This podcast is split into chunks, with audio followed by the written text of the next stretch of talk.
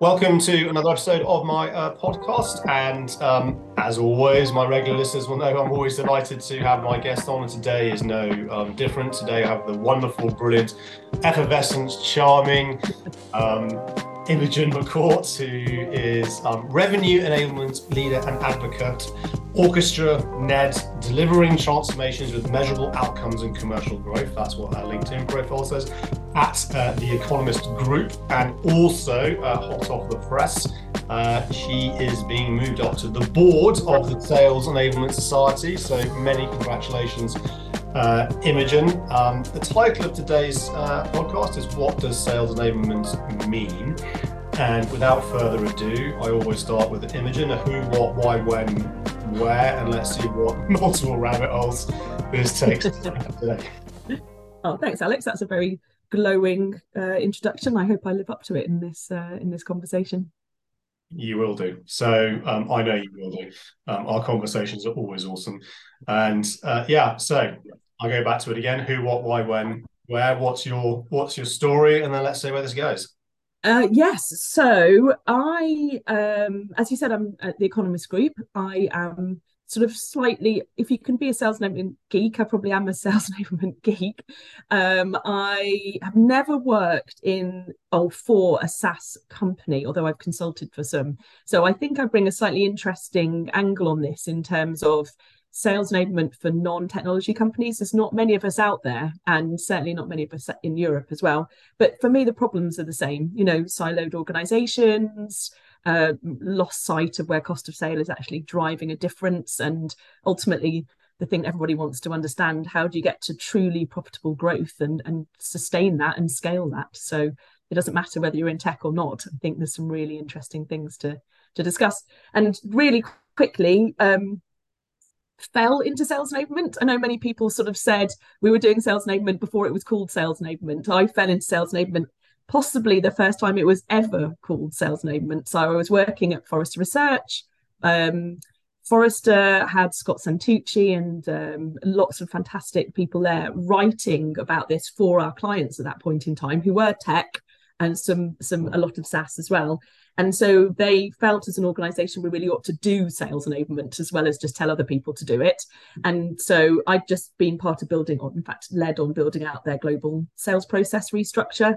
So they said, well, why don't you do this? That seemed to go all right. We're making money, do the next big thing. So they gave me, as is also classic, some people who were in the sales training organization, fortunately, incredibly talented people who could be pushed and stretched and think about it.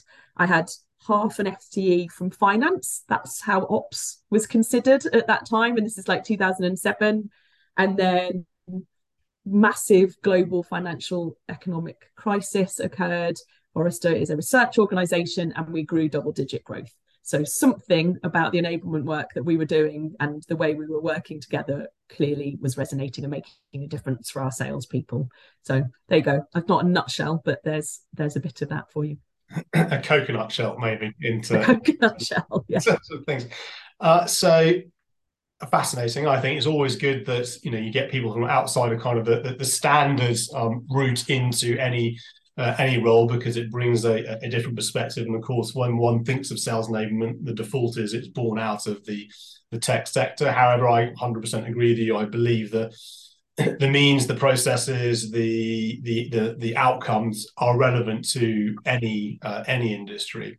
And if reflecting on kind of where it's come as a as a journey, you yourself you mentioned it's kind of was born out of the research that Forrester was doing at the time. We have RevOps, we have Sales Ops, we have varying iterations of it. And we had the get together the uh, other couple of weeks ago, the first one in um, in person for the Sales Enablement Society, which was um, uh, raucous, good fun, should I uh, should I say? But I think we had some really interesting debate and conversations from many practitioners from many different um, uh, industries, primarily within within the tech space. Let's be honest, uh, but I feel that there is a are we at an inflection point around what what does sales enablement actually mean today versus where it's come from and you mentioned sales training as the people that you were kind of given straight out the gate because i feel that it may be still seen as it's a training coaching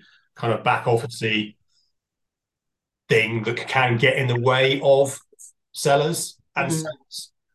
Yeah, it, that's a really good point. So, I and I should say yes, it was a, one of those lovely evenings where people were so excited to get back together again. I think we had uh, 46 people actually showed wine was taken and and passions run high but what was lovely about it and for me one before i get to your specific question one of the things that sales enablement means is we are creating a discipline or an approach or an idea and it's still forming and it should remain plastic and agile to the needs of the company that it's working within or the market more importantly and the customers you're trying to engage with. But you know to say sales enablement is is training does a massive disservice a to our l&d colleagues but also to what you're able to achieve with really beautiful great orchestrated enable, enablement. You know it's um we talk about the pillars of people process content and technology but you you can't force those into their own silos it's finding a way to see the holistic view of where you're going even if you have to break down a problem into small pieces and then put them back together again over 18 months. And for me, sales enablement is like the invisible sticky glue that keeps everything together towards that common uh, aim or goal. And, and, you know, I started this by saying best use of cost of sale, driving uh, predictable, profitable growth. So then, okay, that's really, really big picture. Break it down, look at where that is or isn't playing in an organization, what is or isn't working, and find a way to bring people together to fix it. Don't be enablement fixes it. Enablement is is driving the people together, and then there's ownership, and it stays fixed. Um, I, I uh, before I was at the Economist, I had a company called a Rising Tide. A Rising Tide lifts all ships, and what I basically say to people is and this sounds ridiculous, but it's been Mother's Day recently, so I'll say it, it's a little bit like Nanny McPhee. When you join, and I always join Greenfield, right? They're at a tipping point, they haven't had enablement, but something's not right, or it's hard, or they've had investment and they need to try and deliver on that investment promise, or a new CEO who wants to shift things. If you haven't got that revenue enablement and operation structure in place, then it's just heroic effort by individuals and it doesn't fly. And they don't know that other people are doing the same thing. So they're in silos. So enablement is about bringing the transparency, bringing people together, helping them understand a, a commonality of growth aim. You know, it's not about corporate strategy really, it's about executing on corporate strategy in, in that market. And then filling in the gaps, like making it client first if it needs to be client first, make stopping this well, you'll have seen as well, Alex, right? Let's do some fantastic social selling. Brilliant. Here's some stuff to say on LinkedIn. And then the salespeople are like, what? Uh, yeah. And or go and find a thousand CMOs and tell them some stuff about your company. You, you do not get the outcome that you really positively are hoping are going to happen there unless somebody says, okay, end to end, why CMOs? You know, what what's interesting? What are they struggling with right now? And that's enabling us to get to a better selling environment working with those CMOs. I, I don't think you can define it enablement. In fact, the Sales Enablement Society, like many other people, tried to. And I would say it was the most contentious thing that we ever did because nobody owns enablement. We don't own what it is, but we should be able to say, define it for a positive outcome, not a negative, you don't have it piece. Um, and I'm sorry because I'm talking a lot here, but just recently I heard about this um, this salesperson who turned down the job that he'd been offered because they didn't have an enablement organization and he was not going to go into that company without knowing that that was established and good and i think we're starting to be understood as a powerful outcome and a powerful reason for good defining us as an enablement or as a discipline or as a professional is is really hard I mean, what? Tell me your thoughts, because you know you're you've lived through this as well. How how do you say this is what sales enablement means? Well, I, I love talking to you because you're so eloquent with your uh, with your words, and I love you know the it's it's the if we pick up one, I will answer your question, but just reflecting on kind of what you said, that holistic end goal of what we're actually trying to um, achieve here, and that it's the the invisible glue that kind of sticks this all to, to together, and it's almost um, it's a bit like uh, if you've ever been to a fine dining, you know, Michelin starred restaurant where the, the, the waiting staff you don't know they're there, but they're there, and everything just works in harmony and and, and unison just because everyone knows exactly what their their role is and when to do it. And so you just have as the diner as the and that could be the seller or the client you just have this immaculate experience because it's just all happening around you. And i think that's um that's probably how that's just come to my head how i might describe enablement is that you're there in the background and you are you are enabling the outcome to to happen. And it's almost you you should be just there quietly and not necessarily front of front of mind but that you need to be able to flex and react to wherever the kind of the, the, the business challenge might be to your point the the elastic the elasticity of it and the flex uh, of it because everyone's going to be different. Every seller is going to be different in terms of uh, where they are on the um uh, the the journey. And people need to learn and being able through different learning mechanisms. That's also been um, scientifically scientifically proven which then actually reflects on uh, the article that uh, Brent Adamson wrote at the beginning of whenever it was, whatever 23, possibly last year, 2022, um, around sales and marketing is becoming obsolete. And then he's he did a, a expose on um, Jenna Pipchuk, who um, recently has moved on from a technology company that she she implemented this uh, this at. But again, just when I uh, talked to her, she described this elasticity of the sales process and re-engineer, redesign their entire sales and marketing function to operate in this in this liquid way that, that you move up and down the process rather than having the, these defined handover points from SDR to A, SDR to BDR to AE or what have you. And it's kind of once you've gone through that gate, you can't really go go backwards. And kind of Jenna's viewpoint was, of course, you can go backwards through that gate if that's what the client wants to do in right.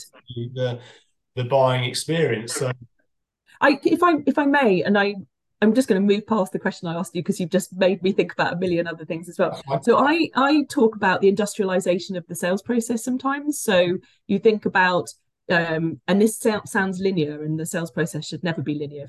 It's an infinity symbol, if you ask me. But anyway, um, so you have sort of BDR, SDR, account manager, or account executive, and then senior and then global and so on and so on and or, or negotiation or or deal architect or whatever you want to the roles have become more specific and more defined but at every stage where you create a, a, a sort of a definitive handoff moment is an opportunity for your pipeline to leak or is an opportunity for learning to be lost and i think that it's great it drives cost out of your sales process and if you've got the frameworks and the structures everybody knows exactly what they're doing when that's perfect. And I love your restaurant analogy because it should feel like you, the customer, you, the salesperson, are being loved and looked after.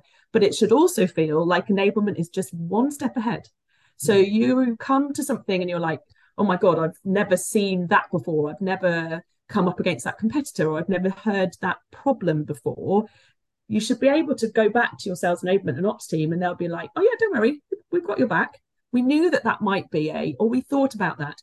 And to, to go full circle, what you said, not only that, some of our salespeople want to uh, to learn kinetically, right? They want to do some role play, they want to try it out, they want to do that sort of thing. Some of them want to read it, some of them want to watch it, and so the sales enablement team can pick up on those incredible training and uh, curriculum design elements to make sure that this lands and embeds in that person's moment. You know not oh brilliant got an idea come into this training room next thursday and we'll talk to you about it. You know either yeah your sales manager has got some stuff on that you can talk about it in deal review or i can help you right now. What exactly is your problem? Why why why? And then actually get to the the crux of it. So that's where that the sort of adult learning the own your own success part of this is you know we're not enabling you to to to find crappy resources and bad content we're empowering you to go off and say, I can sell better. I will be able to own my number and my target with these things in place. Oh, look, enablement has already thought about that. And ops is showing you how it's made a difference or not. And we'll keep doing that. So that's the fluidity. I think that helps as well. my brain has just jumped straight to tech and um, Spotify. Well, I'm not going to yet. I'm going to come come back to. so um, there's a lot here already going um, going on. I know we could talk for hours for hours on this, but what notwithstanding that you know the roles are are defined but if for our listeners they're thinking about to your point we need to start doing this need to start making this a more of a um a defined thing although we agree that you can't really define what what it is.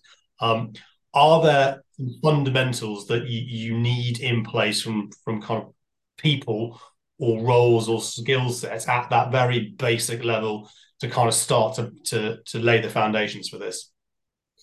So if you're laying the foundations, if you're greenfielding, which is generally where I have um, well, my career has taken me honestly, it's it's very different to if you are at a different place in your maturity curve. I would say there are accelerator accelerator moments in the sales enablement sort of maturity curve, but let's let's park that for now because you're right. This is one of those conversations that just get bigger and bigger, and boiling the ocean helps nobody, right? So it, I would say the first thing you do if you go in um, as a head of sales enablement, or because you start to think about shaping the space where sales enablement ought to be, mm-hmm. is to think about where the friction points are between departments or the blockers or friction for your customers and prospects. And I I say that with purpose. I think it gets said a lot, but it's so powerful. Our salespeople will tell us, or marketing aren't giving me enough leads or i'm not getting the right content or my product doesn't fly or whatever and they're they're not that they are false reasonings it's mm-hmm. just that those things are true because of something that's happening outside of your organization not because of your marketing people like to sit around doing a bad job and they don't want to give you any leads. That's just nonsense. Everybody's in there with positive intent. So it's that there's something's changed or you need to think about what's happening in your market and then think about whether the way you sell is really differentiating you in the market i would love to say that the perfect product exists and it walk off the shelves and all of that. We don't need salespeople. It, it doesn't. And so but perhaps the way you're selling doesn't fit or the process stages for them to buy have, have become different or elongated. You need to start to understand that. So an enablement person needs to go past the noise that they're hearing internally, have the confidence and the credibility to say, this is the way I'm going to move this problem forward, but I'm not going to do it in a day. Mm-hmm. And I will get to your problems, but we go outside in first. So they need to have that sort of uh, gentle but credible leadership piece they need to be able to see the client perspective in everything because when companies are getting complicated or numbers are tanking we tend to double down on what we can control internally activities pipeline reporting etc etc no it's it's fine i understand it but that's not the problem. The, the the problem is those activities aren't doing what they were doing before aren't driving the, the changes that we need them to do before. So there is something about having a logical and ordered brain although if you lifted my head, you'd see about 700 mind maps playing out. So I'm not sure how I fit into that. Perhaps the ability to have lots of moving pieces at all times is a really valuable thing. And then um, if enablement is going to drive profitable growth, like if that's what the look is, or if you want to you're struggling to open a market, whatever it is, think about what that big corporate goal is and then back it down into work streams. And that's another skill set, right? To actually be able to, to back things down into, into work streams and get everybody bought into how that might change their lives, change their approach to things. The, the very first time I did this, I hadn't anticipated how exposing it would be to actually be able to track influence on a sales process or influence on a renewal process. And so people who really thought they were doing incredible work and really passionate about their work were achieving nothing, made no difference to conversion rates, or it didn't accelerate or it didn't grow deal size. And I sort of blindly rocked up with my spreadsheets and my pie charts and my, you know, value, volume, velocity work, you know, at Scott Santucci's knee. And they were like, but but I'm working really hard. like, and I love my job.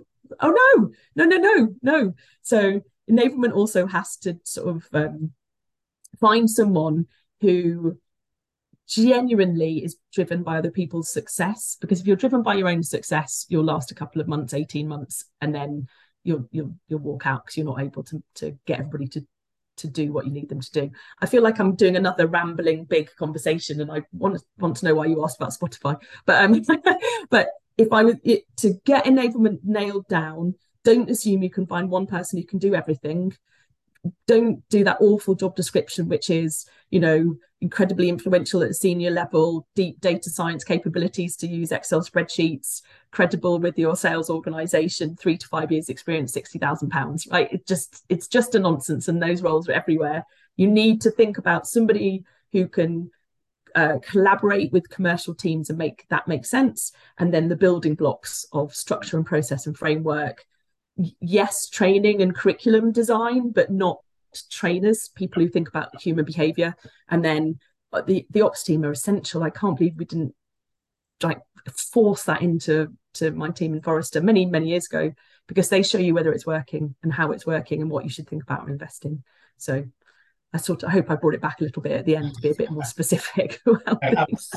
Absolutely, I think you know loads of kind of insight and nuggets there. And what again, reflecting on your, I think this comes full circle back to the there is no kind of one size fits all for um, enablement in terms of that definition piece, but it's what you said at the top in terms of you've got to cut through the noise, not not accept what you're being told to be true, and look for those friction points and look for why those friction points are happening, and then start to um, fix them, which then comes back to the analogy of then you're, you know, you're, you're fixing something that's broken. You are the invisible glue that is helping this all come to um, come together. And like one week it could be one thing, and you fix that bit, which then causes something to happen over uh, over there, right, in terms of the, um, the, the process. And the other points around, um, you know, people do generally want to try to help everything, want to help the organisations yeah to be successful and typically are going to be working kind of very hard in terms of what they're trying um, trying to do.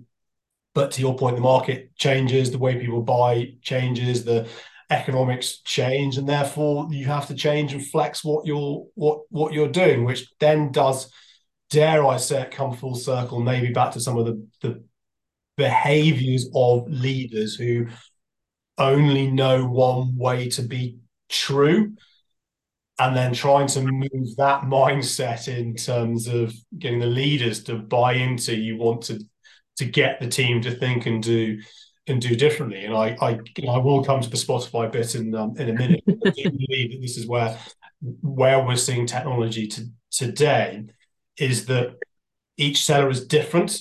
And to your point about their their learning their learning style, therefore, what uh, one way one process that works with one seller might not necessarily be able to take that cookie cutter approach and then work for another seller just in terms of the nature of kind of who they are and how they um how they operate which then comes to the the, the technology piece and um, we're going to go down the AI route because we can't not go down the AI AI, um, AI route.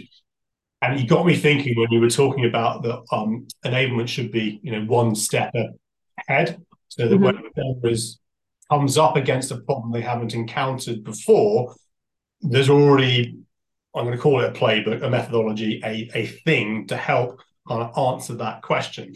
And when you were talking to that, you got me reflecting of how certainly Spotify and other platforms work around the way it serves you songs and albums.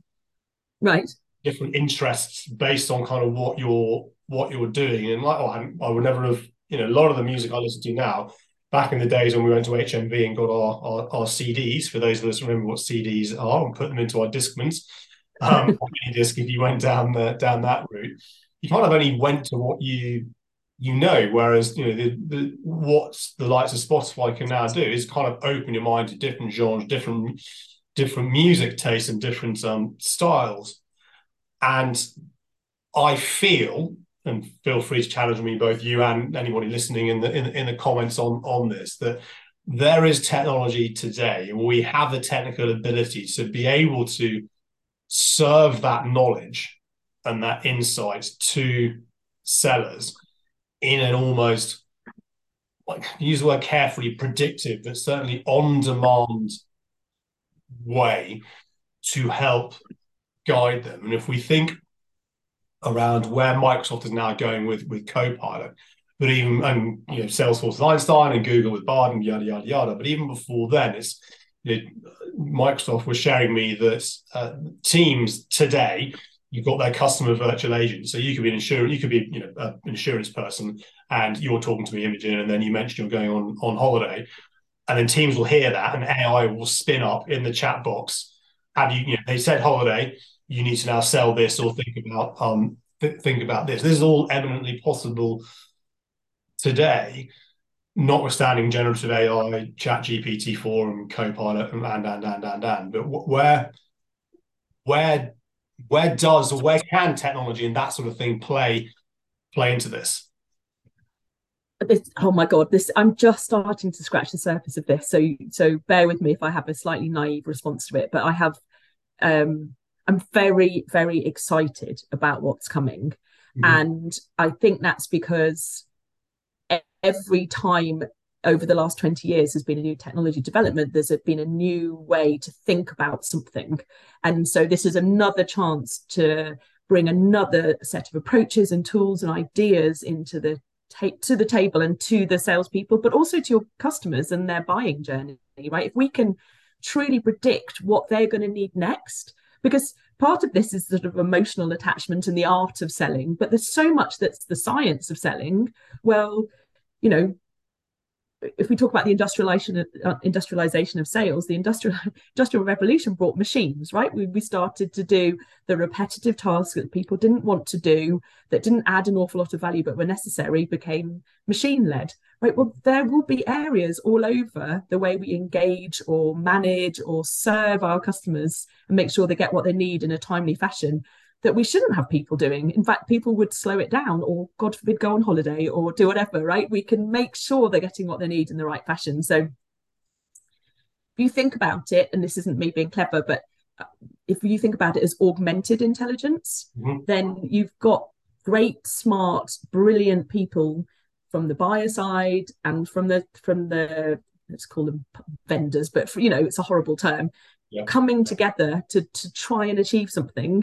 Well let's make that as easy as possible. Let's get every friction point that we can um, remove removed. Let's make it automated for emails. That's so old now right? But you know let's make sure sequences make sense. And if the person doesn't like them stop them. Or if they love picking up the phone let's do that. And that's just a really basic version of what the potential is for this now um, if the if you can sense that a person is using mainly sight words i see i saw you know uh, let me let me um, or if they're using like i would love to hear about that those things you can change speech patterns you can help bring people together and just have that behind the scenes meeting of mind right?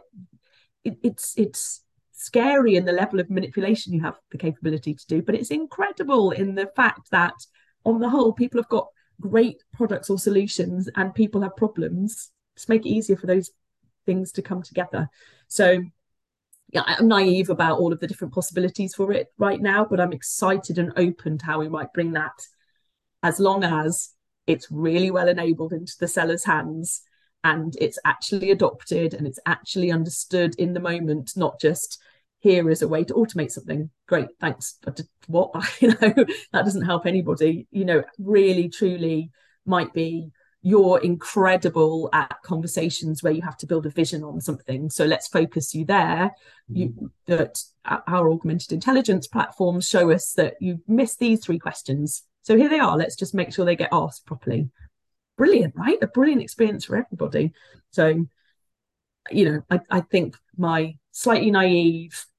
Um, it goes beyond the you listen to this, so you're probably going to like this as well. It goes beyond the people like you bought this, but it that is the fundamentals beneath it as well, isn't it? It's just moving you in the right direction on it. It's not the, you know, talking to my husband about how to unblock his ear and then I get an advert for it. That just drives me insane. It's much more about, you know, perhaps oversharing, but uh, it's much more about the what do our sellers need and where can I drive cost out of the sales process with the automated renewal clients and accounts who don't want to talk to a salesperson. They'll just accept their 10% pay rise, uh, pay rise, 10% price rise, not to have to talk to a salesperson and negotiate it down and drive any of those savings into the big, meaty, enterprise, long sales processes and make sure that they're successful too. So there you go. A great answer, and I, I agree. I, I, believe we are at a fascinating turning point around around because there's lots of technology that does, you know, coaching in terms of listening to sales conversations. You can pick out sentiment and keywords and all, all, all this kind of stuff. But I I feel again, this is me on the outside looking in. These kind of things looked in isolation rather than lifting it up and looking at looking at its um, uh, holistically, but also on the you know, the, the the predictive piece. I think is an is is an interesting one, and certainly any anybody that's using Sales Navigator Advanced or Advanced Plus will see the intent data that's now starting to come into uh, into that. But reminds me of a conversation with the former CMO of IBM many moons ago when they were trying to talk customer journey and they wanted to kind of redo the website, but the website, you know, IBM website, massive website. And she said, in her particular vision, one of the the um, the sellers said, "Well, why we we know what we sell to our clients day in day out day out. We know what are the entry products because we sell them, and then we also know what they then typically go on to buy from those entry products and the timeframes within which it takes from that to happen to be then typically three months they do this, six months they do this, nine months they might do this, and 12 months they might do this. So why don't we just fit just focus on the, the website journey that it's related to this anchor product, if you will, service. Mm-hmm. And then we know that three months after this, we need to start marketing this. And then six months, we need to start marketing this. And this is then when we need to pick up the phone. And because we've already got this data in our CRM system. We already have this in terms of our finance system, in terms of invoices going out the door to um to clients. And this was back, I think it was 2015, 2016, when I remember this uh, this roundtable. You fast forward that to today, and to your point around the technology that is now available to help augment this and help you kind of think differently about this in in real time. This is the insanity of it. We you can do things in um in real time. And yes, absolutely, we should be bringing up sellers to do what sellers are good at, which is having conversations, right, with people. Yes. Yeah. I- yeah, sorry. I know I love that, right? Because that's gone back to our just be one step ahead and then it feels so valuable, right? You know, whether you're in a in a a beautiful dining experience and your glass is empty right just be ready to pour the wine or or if you know that the the customer life cycle always goes this entry product this next step this problem suddenly occurs and, and not with your with what you're delivering but with the company who are now doing something slightly different just the ai can feed that through to you and you're like a savior because you're going to say to them you know in a few weeks time you're probably going to want to think about x you know just let me know and i'll i'll yeah. make sure we're ready. What sort of value is that? That's incredible. Why would you go anywhere else? And that's when you have that sort of that trusted relationship because it's it's done with you and for you as a salesperson or an account manager whatever that looks like. The client experiences something extraordinary. And then they they phone you up and say i don't know i know you're at the economist imogen but do you have any idea about you know how uh, how google is going to be able to do x in the future And you're like well no but you trust me and i will think about this and i will try and get back to you it's amazing how those sorts of things can just that word nudge, right? The next best thing or the nudge that just keeps the relationship fresh and and spending proper money. There's some fantastic charts about NPS and customer satisfaction and uh, account level growth. Imagine if you also know the next best product to put there, or the next best service to put into it too. I think it's fantastic. It is. It, it, it's it's exciting, exciting times, and I think the way that you know you phrased that last bit in terms of you know you're probably going to start thinking about or you may start thinking about this in a couple of weeks here's some here's some collateral it starts to create a better relationship with um uh, with marketing because then they're starting to feel the uh, feel the value or the fact that if you reflect on i think i haven't read the book but i'm going to matt dixon's uh, jolt effect that most uh, deals stall because of indecision. Yes. Rather than rather than there's no there's no buyer there's no they just stall because nothing nothing happens. You've got all this insight and knowledge as to what deals succeed and why. So rep, replicate that, but with the you know the language in terms of typically your customers think and feel this at this moment. That's okay. This is the next best step that you need to take. And imagine if you'll then serve that by by uh, AI, and then crikey, you look at the the world of generative AI, you look at videos like you know platforms like Synthesia, where you can start to do this at scale with avatars. So you can skinny yourself up this way in terms of you're just dropping the kind of video templates into a cadence or or or a sequence, and then you draw in the salesperson at the at the right time. I think it's really it's it's it's it's amazingly exciting. But um, before we can of... I can I say one last thing on this because yeah. th- these are as you say these are hugely interesting concepts and how do you think about making ready for that so I would say practically right now, what I would uh, will be focusing on in the next few months. I'm not going to say what I'm doing right now. Is the building blocks of this. So really clear customer segmentation, whatever that looks like for your business, but make sure it's about potential spend, not just market cap. And sequence of events, right? As you said, you've got incredible salespeople who could in that IBM conversation could tell you what the next product was going to be and the next thing that they would be pitching because it would make sense. That mutual sequence of events is an incredible tool anyway, but get it really, really, really finely mapped out with your your lovely humans and your lovely clients they built incredible relationships with. And then you can start to see okay when we start to think about or invest or understand how we as a company are going to use ai you've got your building blocks. You've got the these big spend clients or these minimum margin clients. You've got the amount of time and effort and sequences of things that have to occur with those over time well then start perhaps that gives you a, a playground to put the the ai capabilities into. Well you've just just ended this podcast absolutely brilliantly and uh, eloquently without me having to um, to tee you up to do so. So um, so thank you. Um, we've um, we've covered a lot in here, um, but there's so much more to uh, to do. So if people want to learn more about the Sales Enablement Society, uh, can they reach out to you? Can we point to the website? What's the best way for people to to do that to come and be part of this community to help shape the future of all of this? Yes. So the more the merrier. This as i said at the outset this is well a it's fun. This is a fun thing to be part of. There's usually wine if you want it and there's definitely food. And you get a chance to have a voice right? Nobody owns sales enablement nobody owns the sales enablement society. We spin through so everybody can have a voice in it. Um, but yeah probably find me um, on linkedin to start with.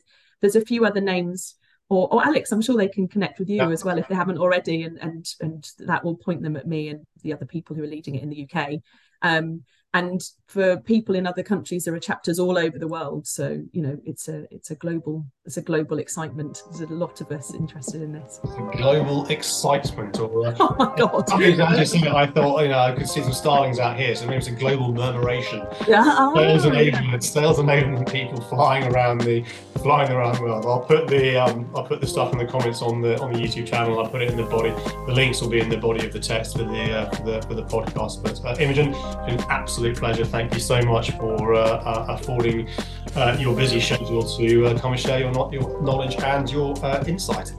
Alex, I absolutely love your podcast and what you do. So it's been a real pleasure to be part of one of them. Thank you for having me. And thank you so much to my listeners for tuning in. Really do appreciate it. Without you, this would be for uh, for nothing. But if you um, learned some things, you want to add some things, put them in the comments. DM me, DM Imogen. Um, well worth being part of this conversation. But uh, until next time, uh, I will see you all on the flip side.